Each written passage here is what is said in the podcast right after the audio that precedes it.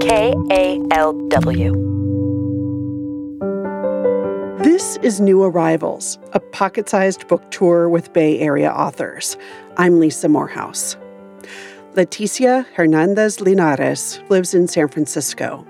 Her book, Alejandria Fights Back, La Lucha de Alejandria, comes out this month. It's about a young girl who stands up for her family and her neighbors to fight against displacement and gentrification. The next day, Tita and I knocked on our neighbors' doors and handed out flyers I'd drawn for the meeting. Some neighbors seemed nervous or even scared. When we knocked on Julian's door, I handed him a flyer while his dad watched quietly. The company has done this before, I said.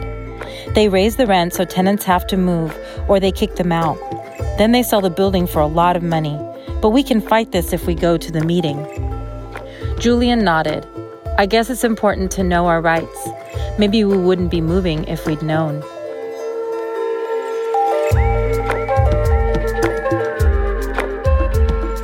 That was Leticia Hernandez-Linares reading from Alejandria Fights Back, La Lucha de Alejandria.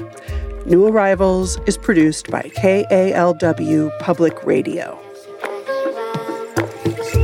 New Arrivals is going to take a little summer vacation, but we'll be back in September with more pocket-sized readings from Bay Area authors.